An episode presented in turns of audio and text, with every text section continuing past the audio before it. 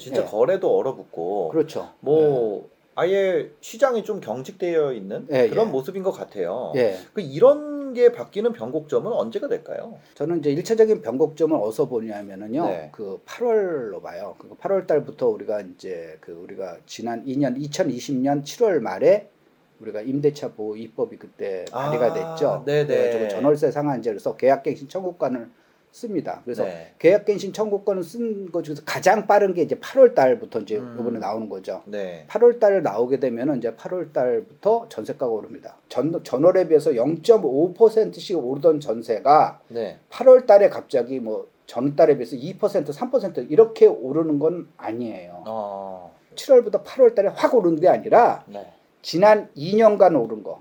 음. 더 나가서 지난 4년간 오른 거. 네, 네. 2018년 8월부터 2020년 8월까지 올라야 오른 거에서 거기서 그걸 다 반영하지 않고 5%만 올려줬잖아요. 네, 네, 네. 그러니까 고기 플러스 그다음에 이제 2020년 8월부터 올해 8월까지 올라간 거 네, 그걸 네. 더해야 되는 거니까 네. 상당 금액을 올려줘야 되는 아, 거기 거예요. 세입자 입장에서는 세입자 입장에서는 예, 예. 통계적으로는 보면 통계적으로 지난달에 비해서 얼마가 올랐느냐를 갖다 통계가 나오지만 네. 세입자 입장에서 지난달에 비해서 지금 올라가는 게 중요한 게 아니라 그죠, 그죠. 자기가 계약한 4년 것부터. 올려간 걸 계약하기 때문에 네. 엄청난 금액을 올려줘야 된다는 거예요. 아. 그러니까 이제 문제가 생기는 거죠. 네, 네. 그럼 이제 세입자는 이제 고민하기 시작합니다. 음. 여기서 내가 집을 살 것인가 아니면은 그냥 전세를 더 그냥 더 살 것인가라고 음. 할 텐데 그렇게 되면은 이제 그 중에서 어, 물론 자금이 없어서 나는 전세를 살 수밖에 없어라는 사람들이 이제 더 많겠지만 네. 어, 그 중에서 상당 부분이 이제 매매 시장으로 돌아갈 가능성도 있다라고 할 수가 있어요. 어. 마찬가지로 KB 국민은행에 있는 걸 쭉 제가 정리한 건데 네, 네. 이 파란색은 매매가 가 얼마나 그동안에 올랐는가라는 거예요. 네, 제곱 네. 제곱 미터당 매매가예요. 음. 이렇게 올라온 거고 이 빨간색은 전세가예요. 네. 그래 그러니까 지금 만약에 어떤 사람이 전세가 이 정도 수준이에요. 음. 근데 이걸 갖다가 내가 전세금이 지금 이제 6억에 있는데 음. 전세금이 10억에 올라 오른 거예요. 그럼 네네. 내가 그 집에 살고 계속 살려면은 음. 10억의 돈을 내야 된다는 거예요. 네. 그러니까 4억을 더 올려주고 10억을 더 내주는데 차라리 그 10억의 돈이었으면은 음.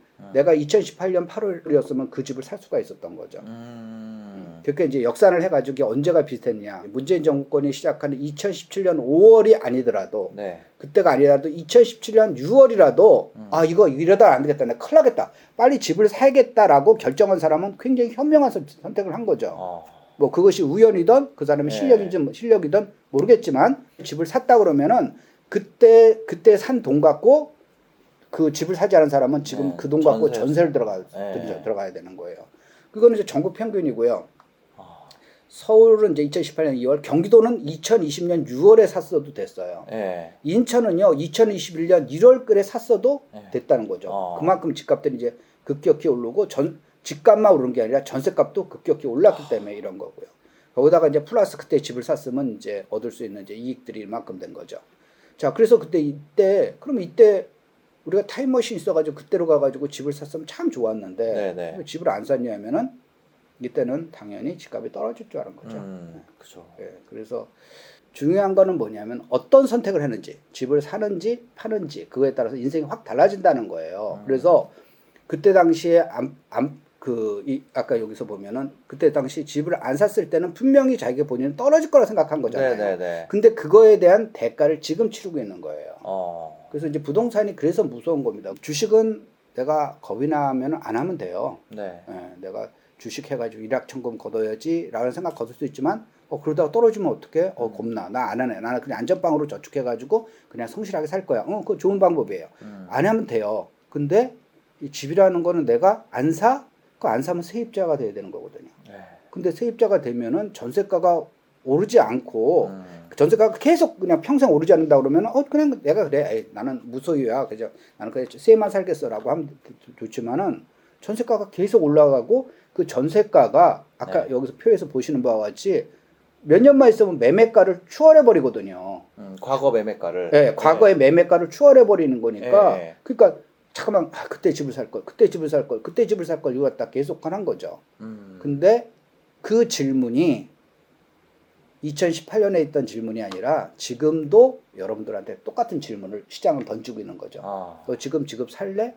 지금 요- 요번에 8월 달에 가지고 집주인이 전세금을 4억 올린다 그러는데 너 네. 지금 계속 전세 살 거야? 아니면 음. 집을 살 거야? 그런 거니까 어. 모든 사람이 집을 사지는 않아요. 네네. 그런 시장은 있을 수도 없는 거고. 그러니까 음. 그 중에서 일부가 음, 본인이 어, 뭐 좋게 얘기하면 현명한 거고 좀 나쁘게 얘기하면 마음이 약한 거고 음. 뭐 이제 그 그분 중에서 일부가 그다음에 이제 집을 사는 걸로 돌아가서 쓸 수가 있다는 거죠. 네, 그래서 네. 8월부터 8월 달 확 오르는 게 아니라 8월부터 그런 매물이 나오기 시작하죠. 9월 달도 마찬가지입니다. 그러니까 네. 올해 8월부터 시작해가지고 후년 7월까지 그 계약 개시 청구를 쓴 매물들이 지속적으로 나와요. 네, 2년간. 네. 2년간 분배해서 나오죠. 이렇게 저 음. 24개월에 분배해서 나오는데 그럼 그, 그 매물들이 나올 때마다 그, 그 사람들이 세입자들이 다 고민을 하는 거예요. 어. 계약 개시 청구, 청구권 썼던 모든 세입자가 고민을 하는 거죠. 음. 그 고민한 중에서 아홉 명은 아, 그래도 나는 그냥 전세 사는 게 나아. 라고 음. 생각하면 하지만 그 중에서 10%라도 아, 나 지금이라도 집 살 거야 라고 하게 되면 그, 네. 그분들이 매수세로 돌아간다는 거예요.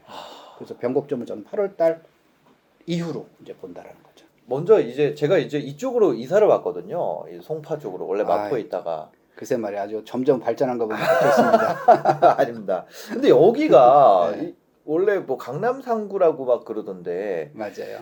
그 강남 서초는 오르는데 송파구는 떨어진다 그러더라고요. 예. 그래서 이게 야 송파구라 그러면 그래도 강남 상구인데 예, 예. 여기가 떨어지는 거 보면 이제 하락장이 되는 거 아니냐 이런 예. 얘기들이 나오고 있거든요. 그래서 이런 부분들 같은 경우에는 실제로 이제 하락장이 오는 건지 어떻게 예. 되는 건지 좀 궁금해서 얘기를 여쭤보고 싶습니다. 예. 뭐 수치상으로 보면 그뭐 거의 틀린 얘기는 아니고요. 어, 그런데 이제 그거를 이제 해석을 할 때 조금 그 통계를 해석할 때 그 조금 이렇게 약간 과장된 거 언론의 특성은 이제 사람이 지나가다가 개가 사람을 물면 이제 기사 잘 안 나오잖아요. 어, 근데 이제 사람이 개를 물어요. 그러면 기사가 크게 나옵니다. 그러면 그런 것만 기사 나오기 때문에 그거에 너무 몰입하게 되면 어. 원래 개가 사람을 무는 건가 하고 헷갈리기 시작하는 거거든요. 네, 그러니까 네, 이제 그런 네. 보도를 잘 봐야 되는데 어, 어, 실제로 보면은 이- 요게 이제 그 대선 끝나고 네. 지금 지난주까지 이제 매주 이제 금요일 날 이제 KB 국민은행에서 이제 시세를 발표를 하거든요. 그래서 아, 매주 저 지난주 금요일까지 이제 발표된 걸 갖다가 제가 좀 정리를 한 거예요. 그래서 네네. 서울이 그 동안에 이제 0.34%가 올랐고요. 음, 이건 전국 평균보다 좀 적게 오른 겁니다. 네. 자 그리고 그 다음에 이제 서울에는 25개 자치구가 얼마나 많이 올랐는가를 나타나는 거예요. 여기서 이제 그 약간 파란색 있고 약간 붉은색 있죠. 예, 예, 그 예. 차이가 뭘까요? 파란색 있고 붉은색 있고요. 예, 예, 예. 보면 덜 오른 게 파란색이고 많이 오른 게 붉은색인가? 근데 그건 아닌데 그쪽- 0.26 영등포는 0.26인데. 그렇죠. 예, 예. 예. 파란색은 이제 대선 때 1번 찍은 지역이고 아. 1번을 찍은 거. 예, 예, 예, 예. 붉은색은 2번을 찍은 지역입니다. 네. 예. 아, 그 빨강 파랑이구나. 예. 아, 전 주식처럼 그 빨강 파랑인 줄 알았어요. 예, 예. 그러니까 그, 이제 그 당의 색깔이 네. 이제 빨간 파랑이라서 이렇게 제가 저걸 했는데 네. 음, 이제 파란색을 찍은 데는 제가 0. 평균적으로 0.22% 올랐고요. 음. 이제 빨간색을 찍은 적은 0.52%. 어, 근데 지금 현재 보면 아까 제가 말씀드리려는 거 보면은 송파구가 0.39%가 올랐고 네. 그다음에 이제 그 이 강남구 같은 경우는 강남구는 0.58%, 서초는 1.25니까 강남이나 서초보다는 적게 올랐지만 네. 오르긴 오른 거란 오르긴 말이에요. 올랐네요. 예, 오르긴 예. 오른 거고 그러면 왜 잠깐만 이렇게 뉴스에 보면은 어디가 얼마 떨어졌네, 어디가 얼마 떨어졌네 이런 기사가 잠깐 나오잖아요. 네네네. 이제 거기에는 이제 보통 이제 세 가지 이유가 있어요. 그러니까 어. 우리가 그런 정보를 해석함에 있어서 잘못하면 이제 선동을 당할 수가 있거든요. 네네. 그러니까 이제 상승 농지한테도 선동 선동 당할 수 있고 하락 농지한테 선동을 당할 당할 수가 있으니까 네네. 그건 본인이 중심 투자할 때 중심을 잡아야 돼. 본인 돈 갖고 투자하기 때문에 네네. 하락처럼 보이는 이유는 첫 번째는 뭐냐면은 네. 이전 뭔가 이제 하락했던 거는 어떤 가격에서 15억에 거래되는데 지금 뭐 10억에 거래됐습니다. 3억이 떨어졌습니다. 이런 이런 기사가 네, 나왔잖아요. 맞아요, 맞아요, 맞아요. 그럼 와 3억 떨어졌네라고 하는데 음. 그 10억이라는 숫자가 비정상일 숫자 숫자일 수도 있어요.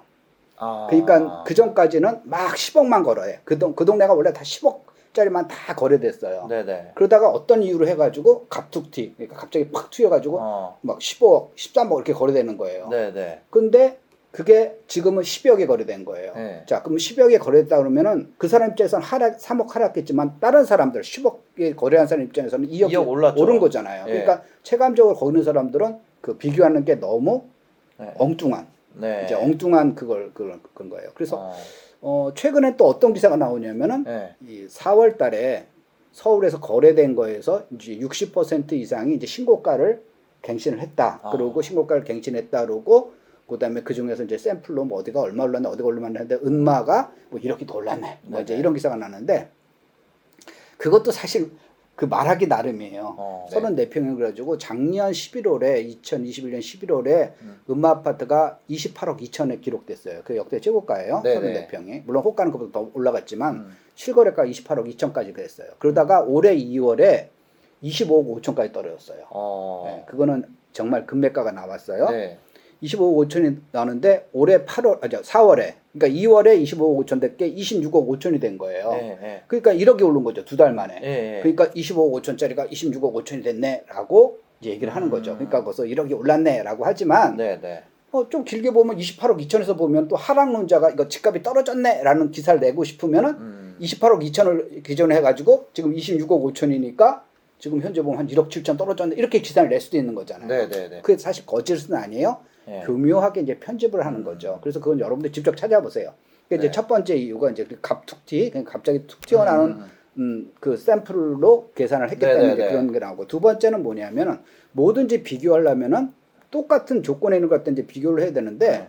어, 기사를 쓰다 보면 이렇게 하는 거예요. 로얄층 가격이 예를 들어서 12억에 거래됐어요. 어. 근데 1층은 막 10억에 거래됐어요. 네. 네. 2억 떨어졌다. 그건 평소에도 그 정도 차이 어, 나요. 떨어지는 거 아니죠, 그거는. 네, 근데 네. 이제 실제로 보면 사람들 그 몇층 그럴 것까지는 기사에 안 나오니까 음. 10억은 분명히 10억 거래됐었잖아요. 근데 어. 10억은 지금 분명히 거래됐잖아요. 그러면 네. 2억 떨어졌네 이런 거예요. 어. 국토교통부 시거래가가 보면 층이 다 나오니까 그건 네. 여러분들 그거 그것도 한번 감안해 보시고 음. 또 하나 거기 나오지 않은 건 뭐냐면은 향, 그러니까 음. 동양이나 서양이나 남양 네, 그거는 네. 안 나와요. 그죠, 그죠. 그 다음에 그 집의 수리 여부, 어. 수리가 잘 된 집과 네. 어떤 집은 정말 분양을 한 다음에 한 번도 수리 안 한 집 계속 세만. 세만 주고 네. 그 그냥 그런 집 있고 네. 그러니까 그걸 갖다가 비교하기 어려운 거예요. 어. 직접 비교하는 거. 이제 그런 케이스가 있어요. 떨어진 경우. 반대도 마찬가지. 오를 때도 마찬가지예요. 음. 오를 때도 12억에 거래했는데 15억 그러면 그건 1층이었다가 뭐 로얄층 이럴 수도 있다는 네, 거죠. 네, 그러니까 네. 우리가 통계를 해석하는 거에 대해 제가 이제 설명을 드린 거예요. 음. 세 번째는 뭐냐면 진짜 금매가 나오는 경우예요. 음. 이거는 이제 세금 때문에 그래요. 네. 만약에 이달 말까지 이달 말까지 내가 잔금을 받는다면 이제 5월 네. 31일 지금 지금 그런 분 매물들이 나온 거죠. 음. 5월 31일까지 잔금을 받는다고 그러면은 네, 네. 어 당연히 종부세를 안 내요. 어. 플러스 이 사람은 또 우연히 일시적 일가구 이주택에 걸려 있는 거예요. 네, 네. 그래서 이제 이 사람이 12억에 팔게 되면은 이 사람은 세금이 제로예요. 네. 근데 이게 하루라도 넘겨 그럼 일시적 일가구 이주택이 아니라 이주택이 돼 버리잖아요. 네, 네, 네. 그럼 세금이 몇 억이 돼 버리는 거예요. 어. 그래서 어 이제 저 같은 경우 이제 상담 들어오면은 어 이거 사세요 막 이렇게 하는 게 아니라 네, 네. 어그 사람 이제 포트폴리오를 보고 이제 분석을 해 주는데 음. 파는 거에 대해서 더 많이 말, 말씀을 드려요. 음. 거기서 보면은 그러면 앞으로 시, 집값이 떨어질 것 같아 가지고 아기금리 집값이 떨어질 것 같아 가지고 팔라는 겁니까? 그게 아니라 음. 세금이 엄청나기 때문에 그런 거예요. 나중에 세금 오른 것까지 하려면 그 집이 20억은 돼야지 본전인 거예요. 세금 낼 것까지 네, 계산해 네, 버리면. 그러면 지금 현재 보면 갖고 있다가 계속 마음 고생하면서 20억까지 기다렸어요. 그 팔아봤자 지금 비과세로 파는 게 훨씬 더 낫다라는 아, 거죠. 아, 그, 네. 그 팔고 그 돈 갖고 딴 데를 또 투자를 하는 게 음. 낫죠. 그러니까 저는 파세요. 어, 잘 안 팔린대요. 금매 던지세요. 제가 그런 아. 거예요. 그러면 얼마 정도 까? 아, 1억 던지세요. 이제 이렇게 얘기를 하죠. 그러면 네. 그런 것들이 매물이 나오는 거예요. 네. 아, 가장 최근에 12억에 거래됐는데 아, 11억에 던지세요. 그래도 그걸 갖다가 15억 이상 판 것보다 더 좋습니다. 이런 식으로 이제 얘기를 하거든요. 음. 그거는 이제 제가 마, 한게 아니라 이제 계산으로 쫙 해가지고 세금 이럴 때 얼마, 이럴 때 얼마, 이럴 때 얼마 해가 비교해 보면은 네, 네. 그러면 이제 그런 매물들이 나오는 거예요. 5월달 실거래까지 안 올라왔지만 4월 달, 5월 달까지는 그런 매물들이 제법 많이 네, 네, 올라와요. 네, 네. 그러니까 그런 것들이 그건 진짜 금매고요. 어. 그러니까 만약에 내가 사는 사람이면 그런 매물을 잡을 수 있으면 굉장히 좋은 거고요. 예. 예. 그래서 이게 집값이 떨어졌다고 보기는 어려워요. 어. 그러면 이제 네 번째 케이스는 진짜 집값이 떨어졌다는 것 같다 우리가 체감적으로 하려면 어떻게 하냐면 네. 거래가 붙어야 돼요. 거래가. 거래가 많이 붙어가지고 정말 싼 가격에 굉장히 여러 개가 거래되는 거예요. 음. 그러면 지금 현재 이것이 갑자기 그야말로 금매가 거래된 건지 아니면 진짜 그, 그 동네 집값이 떨어진 걸 알, 어떻게 하냐면 실거래가만 보면 곤란하고 네. 네이버나 이런 데 보면은 매물이 쭉 나오잖아요. 예, 예, 예, 매물이. 예. 예. 그런데 아까 분명히 어, 어디가 그 저기 뭐 15억이었는데 12억에 떨어졌습니다. 이렇게 이제 기사가 나왔어요. 네. 그럼 그, 그 단지 그 평형을 들어가라는 거죠. 들어갔더니만 실제로 호가를 봤더니 뭐 14억, 15억, 뭐 16억 이렇게 쭉 나오고 12억 매물 없어. 그럼 음. 뭐냐면 12억짜리 금매였던 거예요. 아, 그렇죠, 그렇죠. 근데 봤더니 그게 아니라 그 호가가 다 12억이야. 그럼 어 진짜 이 동네는 떨어진 거예요. 음, 그러니까 그이 거래량도 같이 봐야 되고 네, 그 그 그 다른 매물의 호가도 같이 좀 봐야지 아. 그게 이제 약간 객관적이지 그냥 어디서 정말 이상한 거 샘플로 갖고 와가지고 음. 어느 동네에 사람이 개물었네 어느 동네 사람이 개물었네 이렇게 비싼한 거 보고 네, 네, 사람이 개를 무는구나 착각하면 큰일 난다는 거예요. 네. 어, 일단은 이제 그 대출이 좀 풀어져야 되는 거고요. 음. 지금 대출 규제로 해서 가장 많이 풀어진 거고 그보다 더 큰 거는 이제 그 취득세. 어, 역사적으로 보면은 이제 어. 취득세를 옮기 취득세를 쫙 올리잖아요. 그럼 네. 거래량이 확 줄어요. 어. 취득세를 풀죠. 그럼 거래량이 확 늘어나요. 네, 네, 네. 네. 그게 거의 뭐 더블 수준으로 늘었다가 줄었다 늘었다 줄었다 이렇게 돼요. 양도세보다요. 예, 취득세에. 취득세에 제일 영향을. 매, 그러니까 아. 거래량은 취득세에 굉장히 영향을 예, 받아요. 예, 예. 그러면 서울에 이제 웬만한데 막 20억이잖아요. 20억짜리를 하나 산다라고 하게 되면은 다주택자가 산다 그러면은 국민주택 규모 이하라도 하더라도 네. 12.4%예요. 네, 네, 네. 12.4%면 2억 4,800만 원 정도의 취득세를 내야 된다는 아. 얘기예요. 뭐 예. 복비 이런 거 빼고 예. 그러면 무슨 얘기냐면 내가 사자 말자 음. 내가 20억에 샀다 그랬잖아요. 네. 사자 말자 거기다 포함 복비 이런 것까지 뭐 등기비용 하면 3억이 그냥 날라간 거예요. 그죠. 사자 말자 23억이 딱 안 되면은 내가 계약서 쓰고 잔금일까지 23억이 안 되면 3억이 안 오르면은 네. 난 손해된 거나 마찬가지예요. 사자마자 손해네요. 그렇죠. 어. 그러니까 누가 사겠어요. 그러니까 그러니까 음. 이거는 지금 얘기가 아니라 과거도 이제 계속 그럴 거거든요. 그래서 이제 이 취득세 때문에 지금 현재 거래량이 굉장히 줄은 거고요. 어. 그래서 지금 현재 그, 그 시중에 이제 매물을 좀 늘리고자 이제 양도세 중과 완화를 했잖아요. 네, 1년간. 어, 새 정부에서 이제 1년간 했는데 무주택자가 그걸 사주면 참 좋죠. 음. 예, 사주면 좋은데 무주택자 그걸 사게 하려면 처음 처음에 보면은 좀 저 대출한 돈 많이 내 가지고 무주택자 분들에서도 집을 살려는 의지가 있는 분들이 있잖아요. 근데 대출이 안, 자, 자금이 부족해서 그러면 그분들한테 대출을 많이 내 가지고 사주는 방법이 하나가 있는 거고요.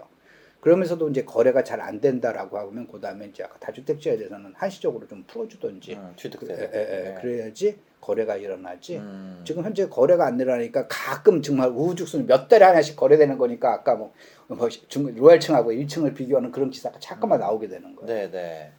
그러면 이런 것들이 방향이 앞으로는 좀 네. 어떻게 될까요? 변화가? 어, 지방선거를 끝나기 전까지는 아무런 정책이 나올 수는 없고요. 네네. 그것 때문에 또 이제 시장이 선거에 영향을 받을까봐 아. 못 나오는 거고 그게 끝나면은 이제 하나씩 하나씩 나오겠죠. 지방선거 이후에. 예, 이후에 나오겠는데 이제 네. 어, 시장에서 원하는 만큼 이제 화끈한 정책은 나오기가 사실 쉽지가 않아요. 그건 어느 어느 정부든지 이그 부담을 느낄 수밖에 없거든요. 음. 집값이 상승하게 되면은 어, 부담을 느낄 수밖에 없어요. 네네. 집값이라는 게 굉장히 양면, 양면성을 갖고 있기 때문에 집을 집을 갖고 있는 사람 입장에서는 집값이 오르면 좋죠. 음.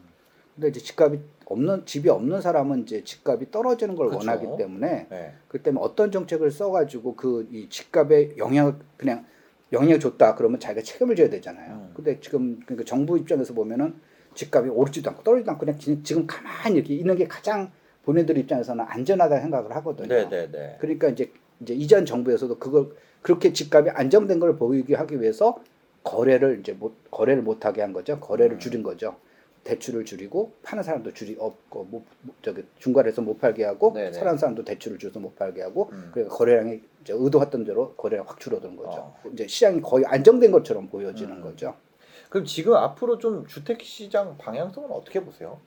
그럼 지금은 집값은 떨어지는 거는 아니고 네. 집값이 그냥 지리하게 이제 가거든요. 네. 지금 여기 이제 화면에 보시면 여기 요 요점 요점이 이제 그 가장 바닥이었어요. 네, 그때 네. 바닥인데 이제 2월 달에 바닥을 친 거죠. 2월 음. 21일에 바닥을 친 건데 지금 이제 오르는 것도 크게 오르는 건 아니에요. 네, 그래서 네. 보통 지금 오르는 게 지난주에 비해서 음. 뭐 0.05%가 올랐네, 뭐 0.03%가 올랐네, 뭐 네, 네. 이런 정도 수준이거든요. 네, 네. 그거는 이제 좋게 표현하면 안정적인 수준이고 음.